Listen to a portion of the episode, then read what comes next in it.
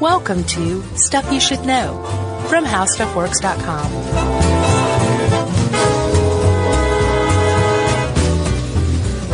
Hey, and welcome to the podcast. I'm Josh Clark, and there's Charles W. Chuck Bryant, and uh, Jerry's over there, so it's stuff you should know. Wow. Succinct. Energetic edition. a little bit. Yeah. Yeah, it's cold. I'm energized by the cold. Energized and like just little. bleh. Yeah. So you're not energized is what we're saying. I'm a little energized. Okay. I feel like I am. I'm fine. All right. Why do you say that? Because you sound like you're sleepwalking. Oh, really? Yeah. Oh, I thought I was just speaking fast. Oh, no, no. Oh, I thought that's why you were. I was saying being that. sarcastic. I'm sorry to everybody who's sitting through this right now. You sound down in the dumps. You all right? Yeah, no, I'm fine. Okay. I'm just, it's the cold. It's a little dreary outside. I think Yeah. it, today's the day it finally started to get to me. So you're ready for spring. Yes. Um, Emily's ready for spring. I'm Yeah. like, it's, you know, it's January. And she said, no, no, but it's Georgia. So we could have spring in a few weeks. it- it's true. We kind of had it yesterday. Yeah. Um, you, me, and I have been making these little bird feeders, like with cookie cutters and shapes and all that Yeah. stuff. And I've been trying to get the physics of it down to hang them so that a- the birds can like land on them. So I, I incorporate twigs in with these things. So they can spend a little time there. Yeah, and Yeah. there's this um, little SOB of a squirrel that has my porch all figured out and Oh, yeah. keeps like getting these whole bird feeder cakes. Yeah. And I realize like I'm spending a lot of time like trying to thwart this squirrel, figure out the physics of a bird feeder. I'm like, yeah, I'm ready for spring Yeah. apparently. Yeah. We have one of those cake holders, uh, for birds, Mm-hmm. but it's really a squirrel feeder yeah. and they eat it in like a day Yeah. This this squirrel can eat several cakes. and it makes a mess. yeah. All right. Cave dwelling.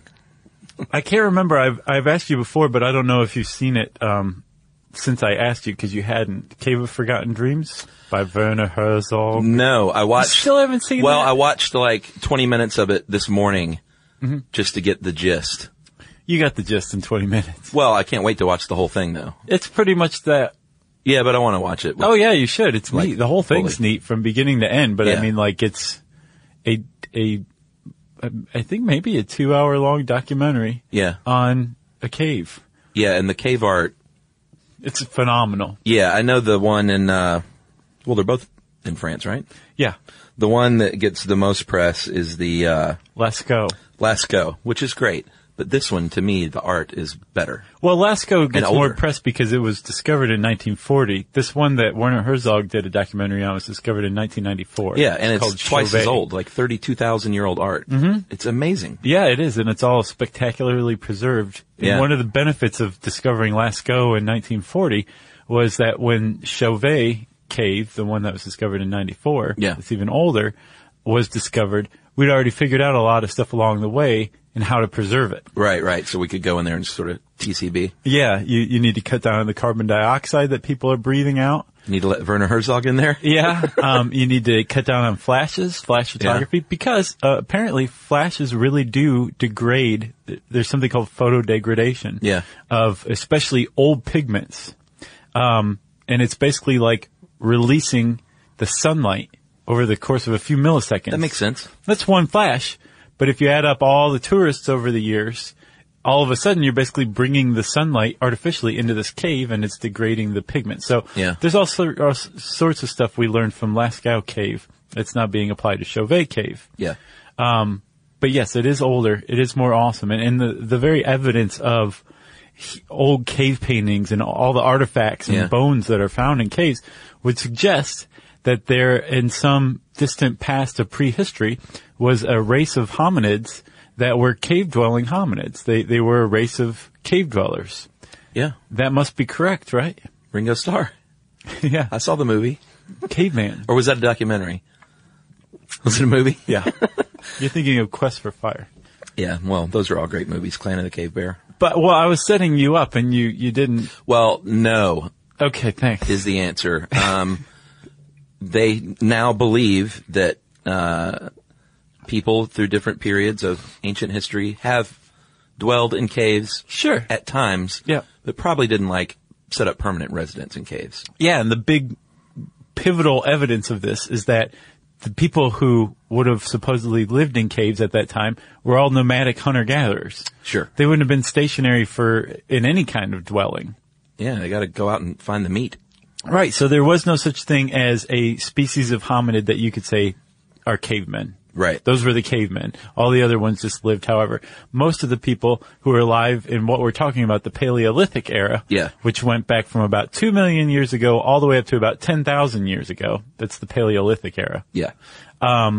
Were, they, they lived in all sorts of different kinds of shelters, caves being one of them. Sure. Yeah. Uh, one reason to go into a cave is obviously it's going to, and we covered, uh, this is, I think, our third Yeah, the cave suite. cave suite. Yeah. Biospeleology. Yeah. Which is awesome. Spelunking. Yeah. Uh, and then this one, cave cave dwellers. Uh, who thought that we would do a three part series on caves ever? Well, and this covers cave art such that this will probably be it, don't you think? Is there anything else? I can't think Cavey? of anything. No. not really. Nick Cave, maybe we could do a podcast on him. Um, so uh, some reasons to go into a cave to begin with, obviously, is to protect yourself from the weather. I think it's probably the leading.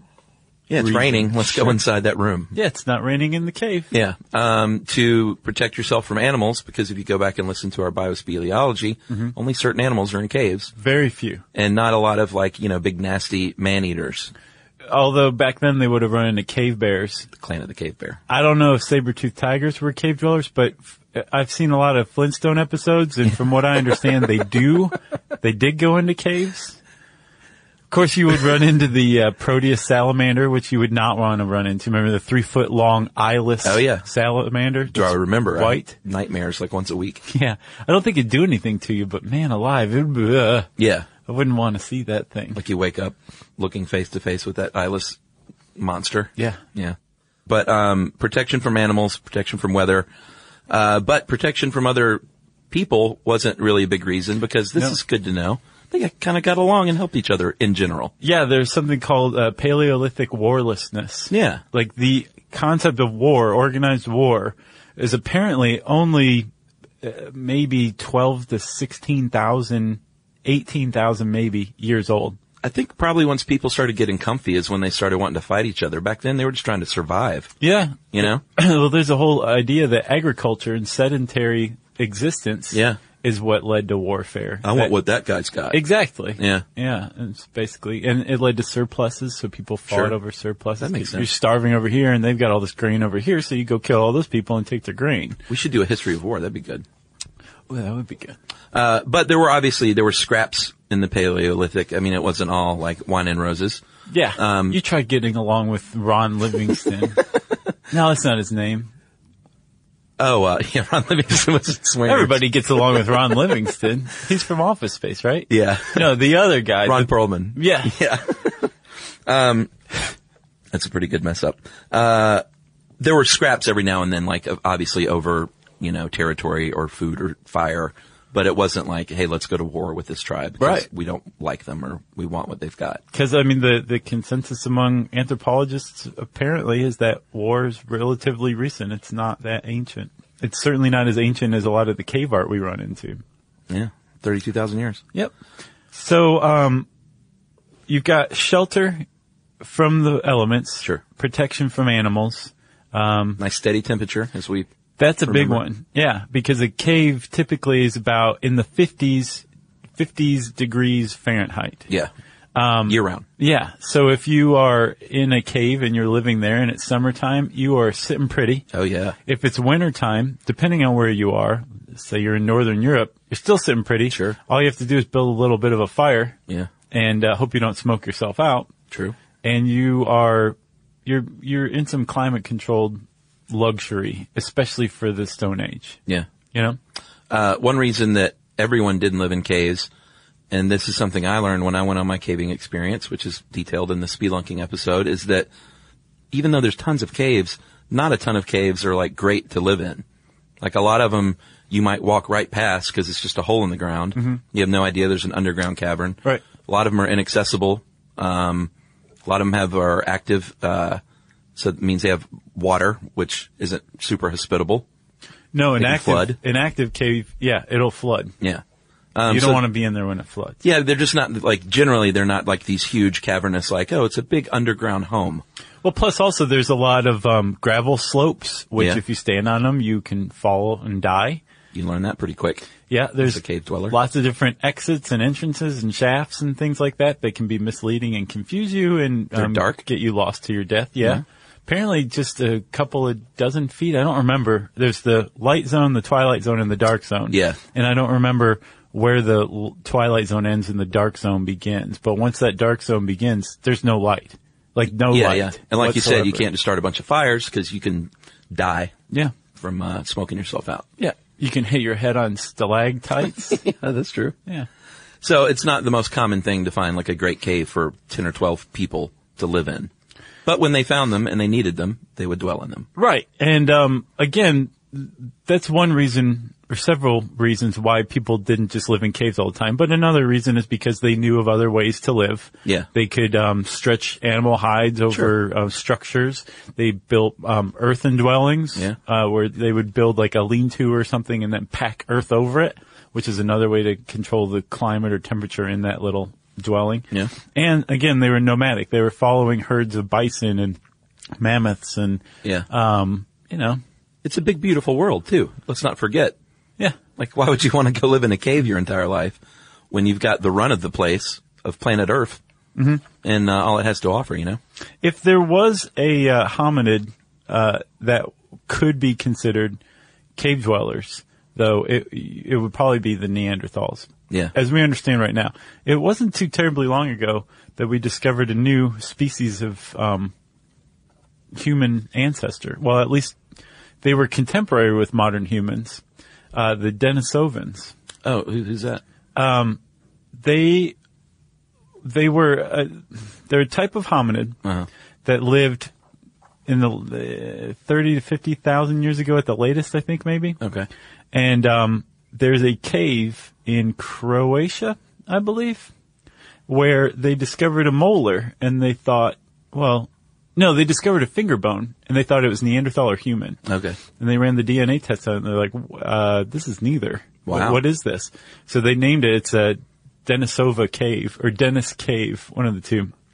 And, uh, they named this new species of hominid a, the Denisovans. And then they looked at the human genome and they're like, oh, we apparently interbred with them. Wow. Because we have a little bit of Denisovan in all of us. Really? Or most of us. Yeah, people who um, stayed in Africa and didn't disperse, Uh-huh. like Neanderthals or other um, modern humans too, uh, apparently didn't have the opportunity to mix with Denisovans Uh-huh. or Neanderthals. So typically, uh, people of European descent, Native American descent, Right. they will have um, Neanderthal and Denisovan in them. But there's this cave in Croatia has evidence that these Neanderthals, humans, and Denisovans possibly shared these caves at the same time. Isn't that crazy to They think didn't. about? Yeah, they didn't necessarily sit around a campfire with one another. That's what I picture. but they they may have been using the cave within you know the same year or something like that, depending on the season. See, I pictured them, you know, making s'mores and saying, how do you get your back so straight? But I mean, think about it. If they were breeding, you know, Yeah. then maybe it was in those caves Jerry either laughed at that or she's choking on some food. or both. Perhaps. Uh, so yeah, the Neanderthal was, um, uh, all over Europe and during a glacial period. So obviously they got harsh climates. So they might want to poke into a cave every now and then and warm up. right. Um, and there are a couple of uh, strategies that uh, archaeologists believe were used back then: the circulating mobility and radiating mobility. And circulating was, um, and I, I, I kind of like this idea. Is it had several temporary camps kind of scattered all over a region. Yeah. and it's kind of like had- just having different homes, and you would just go from place to place and live in your little home and hunt Mm-hmm. and gather. Uh, or It's the same thing the ultra wealthy do today. exactly. Or uh, radiating mobility was when you had one main camp and you would just go out as far as you could to hunt and gather from that camp. right. So you had other shelters along the way. I don't know. I thought the, the radiating mobility was just the one camp, and you came and went to that camp every day. And that was the difference. I see. Is that right? It's possible. I think that's right. um, and apparently, some of these camps were in fact caves at times, Right. So they were using caves. for sure. they were um, doing something else too. Uh, they were creating art in these caves, Boy, were they! which has people um, baffled as to exactly what was going on, what's the deal, what the heck is all this for. But before we get into that, you want to um, you want to take a message break? Yeah. All right, cave art. Yeah. And if you have in your mind uh, cave art as like super primitive, like you know, is that a buffalo or is that a giraffe? You should go just Google the cave art in those two caves, especially the Oh uh, yeah. Calvet Calvet Chauvet. Chauvet. Yeah, one of the things that Herzog talks about that they figured out, if I remember correctly, is that the torchlight, the flickering torchlight, Yeah. produces movement of these animals. Oh, interesting. And um, they think I've they're, heard that. they're wondering whether that was like intentional or not, and they think it, it probably was intentional because Like, were they the making effect little is so movies? pronounced. Yeah, Interesting. basically. Uh, but it's like legit art and legit talented painters. Yeah, Mm-hmm. When you look at this this stuff, it's pretty amazing. they they hadn't discovered um, perspective yet, so it's all flat, two dimensional. but um, first of all, they're creating these things in utter dark by torchlight Yeah, yeah, using uh, earthen pigments like ochre for yellows and oranges, Yeah. um, charcoal. charcoal for black. What was the red one? Uh, I think for red they used uh, iron oxide, Okay, and they used charcoal and manganese uh, Right. for black. they're using very very primitive brushes in the um, dictionary sense of the word. Yeah, or they're early airbrush artists. Yeah. essentially because they're blowing this pigment through a uh, a uh, A tube. a tube, Yeah. or just out of their mouth Right. onto the walls. Yeah, uh, it's- and then they're also using their hands and their fingers. But you're right, man. There are some, especially when you take all this into consideration. Yeah. it makes some of the art that was made just staggering. Yeah, apparently they would use too some of the uh, texture of the cave itself. Like if there was a an indentation or not an indentation, but a what's the opposite of an indentation? Bump. Yeah, if there was a bump that looked like a rhino horn, they would incorporate that as the rhino horn, and uh, all of a sudden you had. I mean, it's not quite 3D, but it's definitely more than flat. Yeah, right. You know. they're like, it's not perspective, but it's gonna have to do. Uh, they now have evidence in some of these 30,000 year old caves of scaffolding that they would use. Oh, I hadn't seen that. Yeah, it's Neat. pretty cool. Yeah. And um, principles of stenciling, early principles of stenciling, Mm-hmm. and apparently when uh, Picasso visited uh, Lascaux, he said to his guide, "They've invented everything," and he was just like blown away. Yeah, Basically, like I'm just copying these early hominids. right. It's pretty amazing. It's about right too. Yeah. Yeah, And, and actually, I don't know. Picasso's all right, but some of these cave dwelling, they haven't beat. ah, maybe Yeah. they didn't look funny. They didn't have one eye. And, They didn't wear berets. No. um, so uh, most of the subjects of cave paintings that have been discovered so far, and there could be tons and tons of undiscovered caves. Yeah. Like the one at Chauvet wasn't discovered until 1996 because uh, at some point in the past, a rock fall happened Yeah. and closed the cave off to view and was just happened to be discovered by some hikers. Man, can you imagine being the person that discovered that? Yeah, it would have been pretty cool. Amazing. so most of the cave art that has been discovered so far depicts herd animals. Yeah. By- a lot of animals. By and large, they're herd animals. They're bison, they're buffalo, they're um, mammoths, things like that. Um, there's very few images of vegetation, yeah. very few images of humans. Yeah. The images of humans there are they tend to be things like fertility idols, like female fertil- fertility idols. Yeah. And there's a theory out there that those were painted by adolescent boys. Oh, really? Yeah. As like basically early, you know, Yeah. club magazine or something Wow. like that. And, uh, th- that may or may not be correct, especially when they found that in France and Spain, a lot, and possibly the majority of cave art was done by females they recently have discovered. Oh, really? Mhm, You know, the hand ones, Uh-huh. handprints, they figured out recently that most of those are female hands. Huh.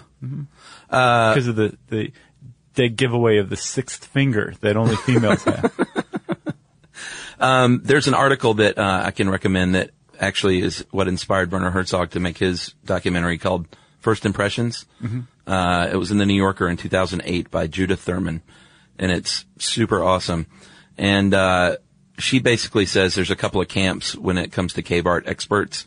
Uh, those who can't resist advancing a theory about the art, and then those who say there never will be enough evidence to support one. So you're all just sort of making up these theories. Yeah, I think that's healthy. That Sure. second camp is much healthier because it is all theories, but I like the theories though. yeah, and I don't think we should just be like, we'll never understand these, so let's not even try. Yeah. I think we should just remember that when we are trying to understand them, they're all just guesses and not even really educated guesses at that.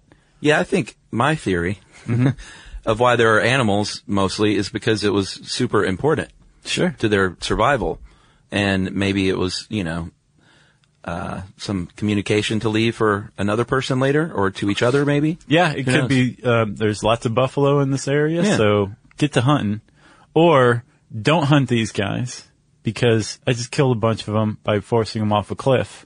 It was Yeah. awesome, by the way, to see, but there's not that many left, and we need them to keep breeding. Or I'm an eight year old Neanderthal and I, here's a I- naked lady yeah, here's a naked buffalo. for your pleasure. Yeah. Uh, there's also uh, lots of theories that these things were um, supernatural somehow, like they were trying Oh, yeah? to invoke the animal's spirit for a successful hunt Hmm. or gain some sort of power by creating an image of the animal. Yeah. And it could have also just been like, this is what I see in my everyday life, and I Yeah. have this desire to create art. So that's that's the subject I'm going to make is this animal that I am thinking about a lot because I have to hunt it for sustenance. Yeah, And that it's makes just sense. a conversion between this innate desire and the everyday life, right. and that's bison on cave walls. yeah, Well, some of them are pretty uh, detailed, and uh, some are life size. It's like they really took a lot of time. It wasn't something they just uh, dashed off yeah. in a matter of hours. And they're using these torches too, are not like, it's not like a, a modern electric torch. No. Known as a flashlight also. but, um, they're like stone torches with like a little divot in the top and some animal fat put in there and then they light the animal fat, which I'm sure in and of itself is uh, quite a task. Sure. But, uh, so yeah, there was, there was a lot of, uh, effort put into this Yeah. a lot of detail. Gathering the pigments, I'm sure, wasn't an easy feat, especially if you're doing like a life-size bison. Yeah. How long did it take to gather all that ochre? Sure. That's not a quick thing. And it's not just uh, paintings. They found uh, jewelry Mm-hmm. and other like engraved bone and ivory, and they think they probably engraved wood too, but that obviously wouldn't survive that long. Right. But um, they suggest early religious belief in that they think they might have buried people with some of these things. Yeah. So, it's, you know, like, it's amazing stuff. And unfortunately, when there's no written history, there's a lot of speculation. But it just, uh, I don't know, it's fascinating to me, Well, yeah. you know? And their, their history's been largely lost. It just happens to be preserved in the caves, but since they weren't just a strictly cave-dwelling society, we're only seeing a portion of their culture. Right. because the rest of it was in animal skin shelters and earthen lean-tos that have been Yeah. totally lost because they were exposed to the elements. These Or caves. that were flooded out and Yeah. uh, washed away too. So, Right. yeah. Well, that's why there's only like, well, there's more than that, but the two big daddies, there's only two. No, there's another one. There's one called uh, Altamira Oh, really? in Spain. Yes, Steely Dan had a song about it, the caves of Altamira. and is it loaded with art? Yeah. Oh, okay. Yeah, there's there's plenty more than that. It's just Lascaux is the most famous one, and then Chauvet's the most recent, most famous one because of Right. Herzog. But Gotcha. there are others. All right. What about troglodytes? We should mention that. That's a great word to call somebody. Yeah. it always reminds me of trilobite. You remember the, the little weird kind of insect armor plated, uh, fossilized insect? no. I'll show you a trilobite. Okay. It was one of the earliest like footed animals. Scary looking. Really? But that's what I always get the two confused. Troglodyte means cave dweller, Yeah. literally. Someone who lives in a hole. Or cave. Yeah. named after there were apparently some West African tribes that the Greeks came in contact with, and they lived in cliff caves, and they were called troglodyte or troglodyte. Well, it's a nice insult that you can throw around these days and sound sort of intelligent. Yeah, Instead of calling someone like a D-bag, you'd say he's a troglodyte, yeah. you know? That that one got Jerry too, man. you guys are on the same wavelength I today. guess so. Uh, so I guess we can fast forward now into the present day. Yes? Well, modern. Let's not quite go into present day. I think we need to give a shout out to the Anasazi and the Pueblos, Word. cliff dwelling peoples Yeah. from the uh, 12th century ish of the southwestern United States, who basically showed up and started carving into cliff faces, carving out caves, and lived there. Oh, they built their own caves. Yeah, you should see some of these. Look up like uh just look up cliff dwellers US and you'll see some really neat. They had like whole cities. Wow. Like carved out into these these cliff faces that you could only reach by ladders. That sounds really dangerous. It was, but it was also very uh, well defended and Sure. fortified. Yeah, because people just be like, I'm not going up there to fight those guys. Yeah, I'm not climbing that ladder. That's crazy. Can we talk about Mount, Mount Hebron? Are we there yet? Yeah. Okay. Uh, that's in the West Bank in the Middle East and uh, a lot of uh, clan of Palestinians live in this network of caves that have been around for about a hundred years that their forefathers built. And, uh, but of course, because it's in the West Bank, there's, uh, some disagreement over who should be there, of course. Uh, it's been claimed by uh, Israeli settlers as well, and the army has threatened to remove the people. I don't know what the current state is. I looked it up. I couldn't find it. The last I saw was that they basically designated it a militarized zone. Really? Which meant that the Palestinians living there needed to leave. But are they still in there? I don't know. The, the most recent thing I could find was from 2005. Oh, really? So I, d- I don't know. All right. Well, southern Spain was that what you were talking about? Uh, near I don't Granada? know if Altamira's in southern Spain, but there's it's definitely in Spain. But there are like uh, natural cliff or cave dwellings that were carved out into even further cave dwellings in Spain. Gotcha. and um, have basically been continuously inhabited at one time or another. Yeah. Now there's a large homeless population there apparently. Right. Be- I mean, Spain's got like 25% unemployment. I'm sure the, Really? the cave dwelling populations increase proportionately. Wow. Uh, Cappadoc- Cappadocia Hmm. uh, in Turkey uh, has an elaborate cave system, and it's not a very friendly place. There's not a lot of vegetation. Uh, it's been described as lunar. And Have you seen um, pictures of this? Yeah, Amazing. it's really amazing. Just You the should natural Google that. landscape itself is amazing. And then Yeah. if you look closely, you're like, oh, those pockmarks are caves, like homes. Yeah, and these were man-made. These were Yeah. carved out uh, for people to live in, uh, which is, um, I guess we didn't even say. I guess that's the other type of cave. You can either find one or you can make one. Yeah, and by making one, I think anytime you kind of enhance or extend a natural cave too, Yeah. that's that Does would that count? I would guess that'd be man-made too. Yeah, probably so. But the, the in Cappadocia in Turkey, um, anchorites, which were early Christians who were hermits, Yeah, they inhabited this these caves and, and made the first dwellings. And then when the Christians were persecuted, they Place to were hide. joined by a lot more people. yeah. and they actually built um, underground churches that became an underground city. Have you seen Wow. these pictures? Uh-uh. Oh, they're amazing. Just the masonry and the artwork that they made of just hewn from the rock. Wow. That's still intact today. And apparently it was abandoned and then forgotten for a while Uh-huh. and then rediscovered. No, but that was pretty neat to find. Well, I got another documentary for you. Um, like No Place on Earth. Have you seen that one? No. Uh, there was a guy in 1993, a caver that um, was exploring this cave in the Ukraine, and he found like shoes and medicine bottles and things. Wow. And he was like, wait a minute, this isn't like Paleolithic at all. This looks like it was from the 1940s. And it was. And it turns out there was, um, 38, uh, members of different Jewish families hid in this cave during the Holocaust for, uh, 511 days. Wow. They lived underground for over a year and a half. And, uh, some of these people are still alive and they found them. Do they And- still live in the Oh, caves? no, no, no. Okay. No, they lived there for a year and a half. I got you. During the Holocaust. I got you, yeah. Um, but they're, they had never told their story. They just like kept it a secret. Wow. Because they were like, no one would believe it. Plus also in case they ever needed to go back to the caves. Well, they did go back. They took them back to the caves. No, I'm saying if they ever had to go back to the caves, like you want to keep the cave secret Well, because so it worked the that doesn't first time, you know. But, um, it's pretty powerful and they take some of these survivors back to this cave where they haven't been since the Holocaust. Wow. And they all survived too. Um, a really, really great documentary. That's cool. Yeah. Very cool. Like no place else. Like, like no place on earth Okay. or like no place else. There's also apparently a trend in parts of Europe to buy old man-made cave Is homes this a thing? and dress them up. I, could saw see this and I was like, really? It. I, I didn't double check, but I could see this. Yeah. I mean, this is a grabster, so he's he's good on his facts. Yeah. Outfitting them with electricity, um, installing modern plumbing, uh, getting the ventilation system going, and just turning it into a vacation home. Yeah. Yeah, Putting down tile floor. And there's always the cave home weirdos. Yeah, well, I mean, if you're You've seen the if you're shows one on of those- HGTV, like you know, bizarre houses. right? If you're a green person, Yeah.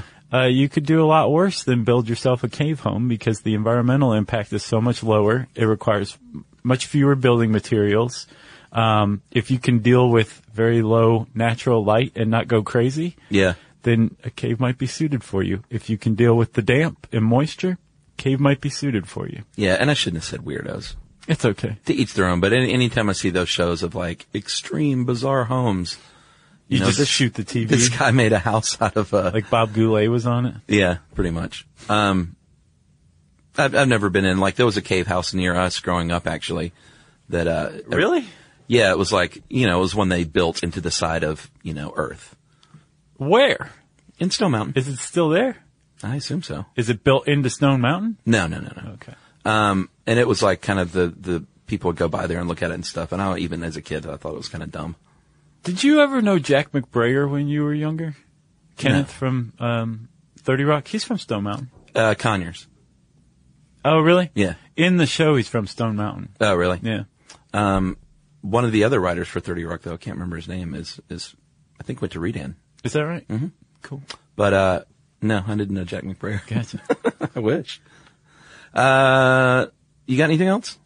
Oh yeah, the last thing, one of the other benefits of a um, cave home, it's very difficult to break into, which is sad because that is not the reason why they were initially used in Yeah. the Paleolithic era. But it's a it's a quality point now. That's true. How Did, far did we've you see, come. uh, huh? God, where was it? That guy that built a house underground? No, I've seen those before. I've seen like missile silos converted into homes and things like that. This one was for sale recently. I can't remember who sent it to me, but he basically built a, it's not like a weird, you know, Uh-huh. silo house. It's like a home he just built underground. Like when you go down there, he's got paintings of the outside world on all the walls. It was this rich guy Yeah. who built it, I think, as a, like a shelter. Right. In case something bad happened.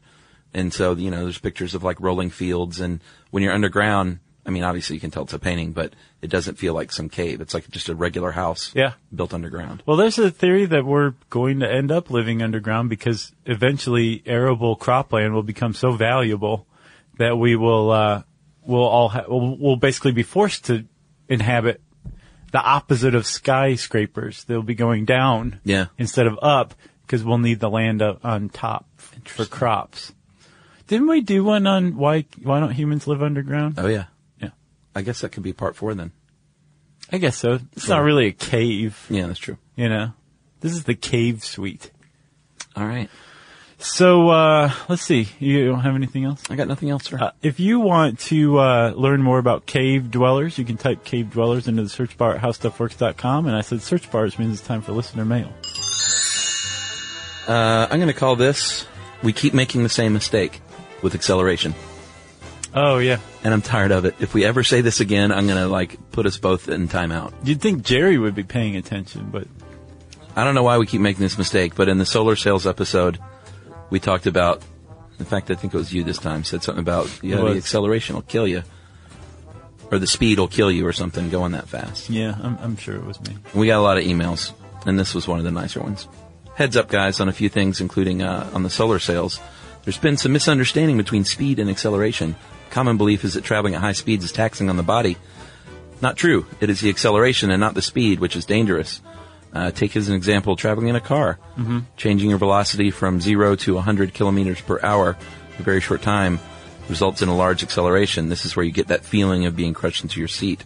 But once you keep that constant speed, that feeling goes away. Same thing for a plane. Notice when you accelerate on the tarmac, it's pretty intense. But once you're up in the air, you barely feel a thing. Yeah, you'd think we'd know this. I Oh. mean, we've done I know, man. all sorts of research on the rocket sled tests and acceleration and G force. It's just misspeaking in the moment. We know this.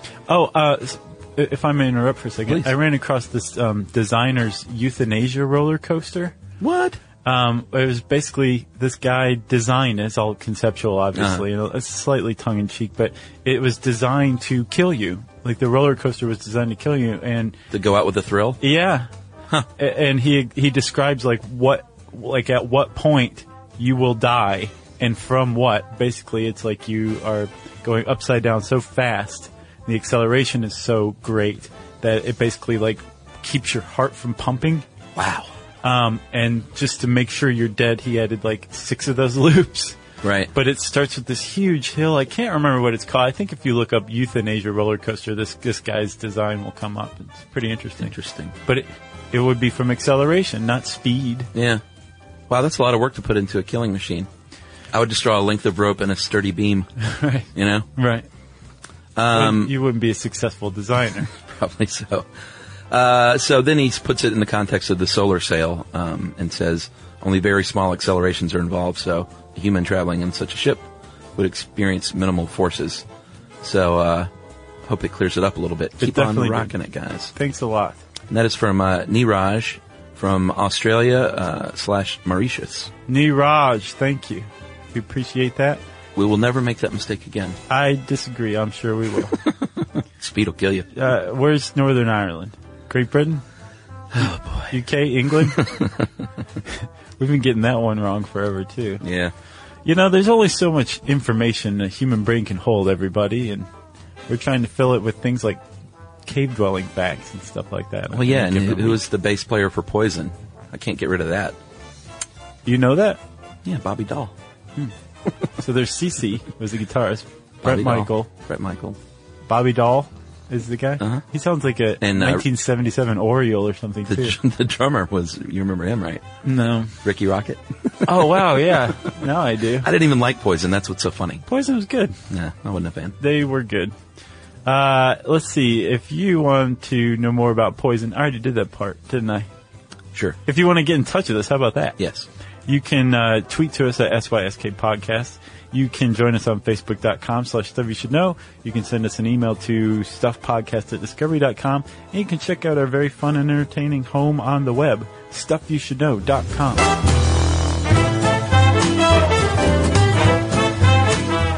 For more on this and thousands of other topics, visit HowStuffWorks.com.